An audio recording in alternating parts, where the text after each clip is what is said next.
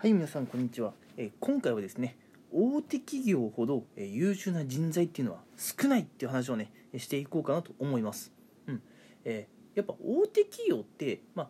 規模会社の規模としてかなり成長してきたわけだからもちろんね優秀な人材とかたくさんいるんでしょって思うかもしれないんですが、えそれはね思い込みかもしれませんよっていうねお話をしていきます、うん。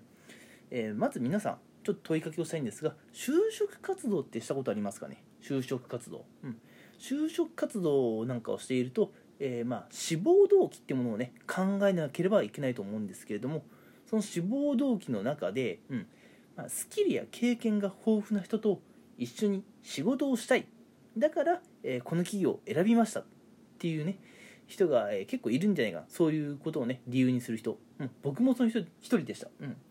えー大手企業に入ればね、えーまあ、優秀な人材と巡り会えるだろうと、うん、そういう人と一緒に働きたいなってことをね僕も考えたことがあります、うん、じゃあね大手企業に入れば、まあ、優秀な人材と巡り会えて、えー自分自身もねなんかスキルアップがねできるのかなっていうとそれはねイエスとはね断言はできないです、うん。まあ、完全否定するつもりはないですけれどもちょっとね、うん、そこには疑問点があるんですよ。というのもですねこれはですね大手企業では結構まああると思うんですけれども働き方仕事の内容にねちょっと問題があるんですよ。うん、あのーまあ大手ってやっぱ毎年毎年たくさんの人が入ってくるので要するにね簡単にもう結論から言っちゃうと数の暴力で仕事をこなすことができるんですよ。うん、もうねどんなにたくさん仕事があって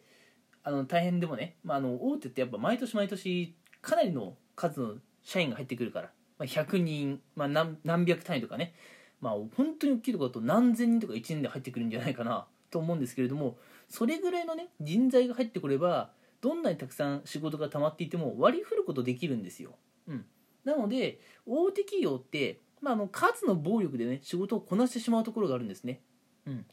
でこの数の暴力で仕事をこなしているような企業に本当にね、まあ、スキルや、えー経験が豊富な人が、えーいると思いますか、うん。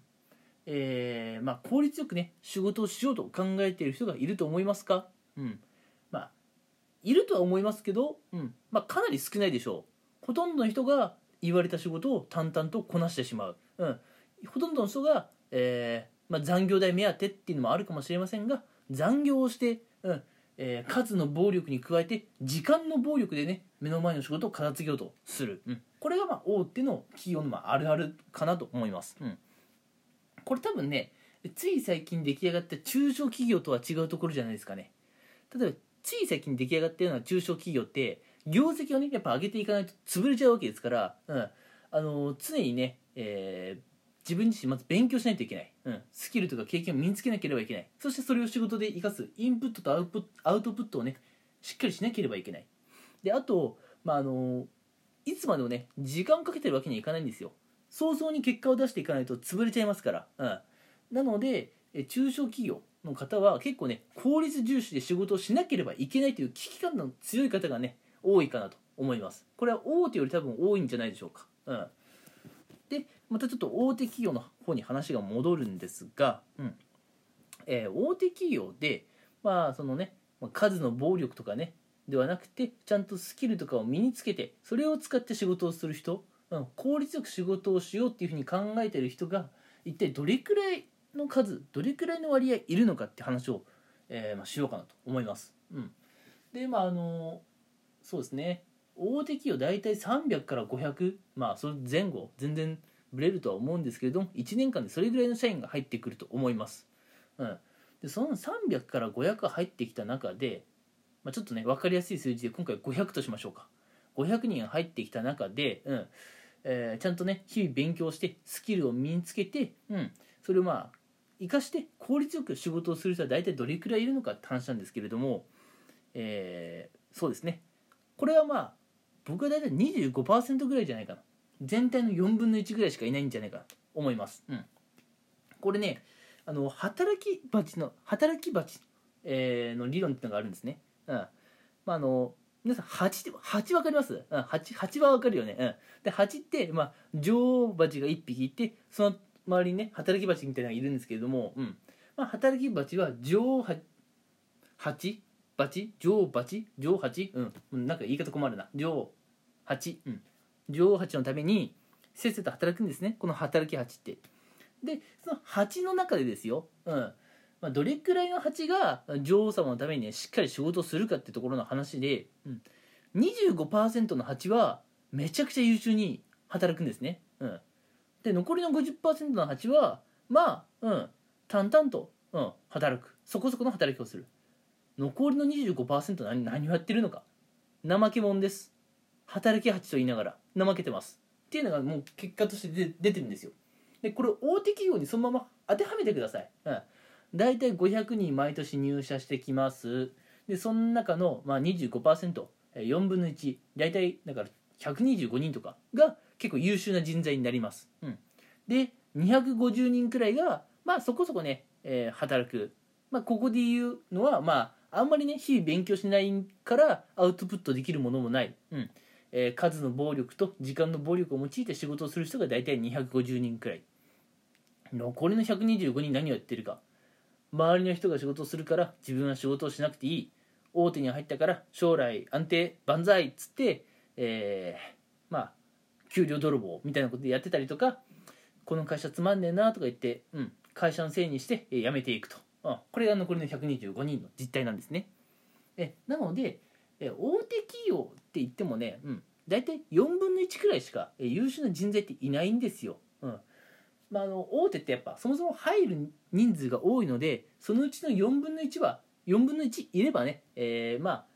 結構多い方なんじゃないのって優秀な人材多い方なんじゃないのって皆さん思うかもしれませんが、まあ、中小企業とかだと自分が頑張らないと会社の経営に関わるっていう危機感を持っている方の方が強いと思うので、えー、中小企業の方が、まあ、母体数は少ないと思うんですけれども危機感とかね日々自分のスキルアップにね危機感とか強い意識を持っている方、うん、割合で言えば中小企業の方が多いんじゃないかな。大手っていうのはどうしてもちょっとねそういうとこだらけてる方が多いかなと。思います、うん、なので大手企業に入ったら優秀な人材と出会える、うん、あの効率よく仕事をすることを考えるそういう人材、うん、常にねスキルとかを、えインプットしてそれをアウトプットしながら仕事をしている人材、えー、そういった方にね大手企業に入れば、えー、必ず出会えるって思ってると、えー、後々痛い目見ますよ本当にうんえー、私の身の回りもそうです。うん。あの、優秀な人材っていうのはね、まあ、いるっちゃいるんですけれども、そうじゃない人材もやっぱいるんですよね。毎日時間の暴力でなんとか仕事を片付けて、え、翌朝また死にそうな顔をしてきて、この人大丈夫かなと思ったら、後日本当にね、どっか消えちゃったみたいな人いますもん。うん。消えるんですよね。どうしても時間の暴力で仕事を片付けてると。うん。だって肉体的にも精神的にも持たないですもん。うん。先ほど、えー、そうですね働き蜂の理論で25%ぐらいの人が仕事を怠けるんだよって言っててこれ大手の企業でも全然ありえる話なんですね。でこの25%の怠けてる人の中に、あのー、最初は頑張ってたんだけれどもちょっとね後々うつ病とかになっちゃって仕事頑張れなくなっちゃった。って方も含まれてますからね。うん。大体4分の1ぐらいの方が仕事をしたくないっていう理由で怠けてるかあるいは頑張ってたんだけどもう精神的なダメージが大きすぎてあのダメな方の25%に入っちゃった。っていうのも全然ある話です。なので、ね、大手企業もいいことだらけではないですよ。必ずいい人材に出会えるとも限りませんし、えー、と精神的なね、えー、負担があまりにも大きいってところありますから。はい。というような感じで、えー、ちょっとね話長くなってしまったかもしれませんが、えー、今回は、えー、大手企業ほど、まあ、優秀な人材っていうのは少ないと、うん、いう話をしました。うん。割合としてはまあ大体4分の1ぐらいしかいないんじゃないかな、えー、その点中小企業の人間っていうのは母体数は少ないかもしれませんが一人一人がね、えー、その会社の成長のために自分の成長のためにね日々ね強い危機感と意識を持っているので、えー、まあ、そういう、まあ、割合的な意味では中小企業行った方が優秀な人材と僕は出会えるんじゃないかなと思っています。はい、えー、てな感じで今回ものんびりと、え、好きなようにお話をさせていただきました。えーまたね次回以降もこんな感じでお話をしていこうと思いますので、えー、よければ聞いてください。それではありがとうございました。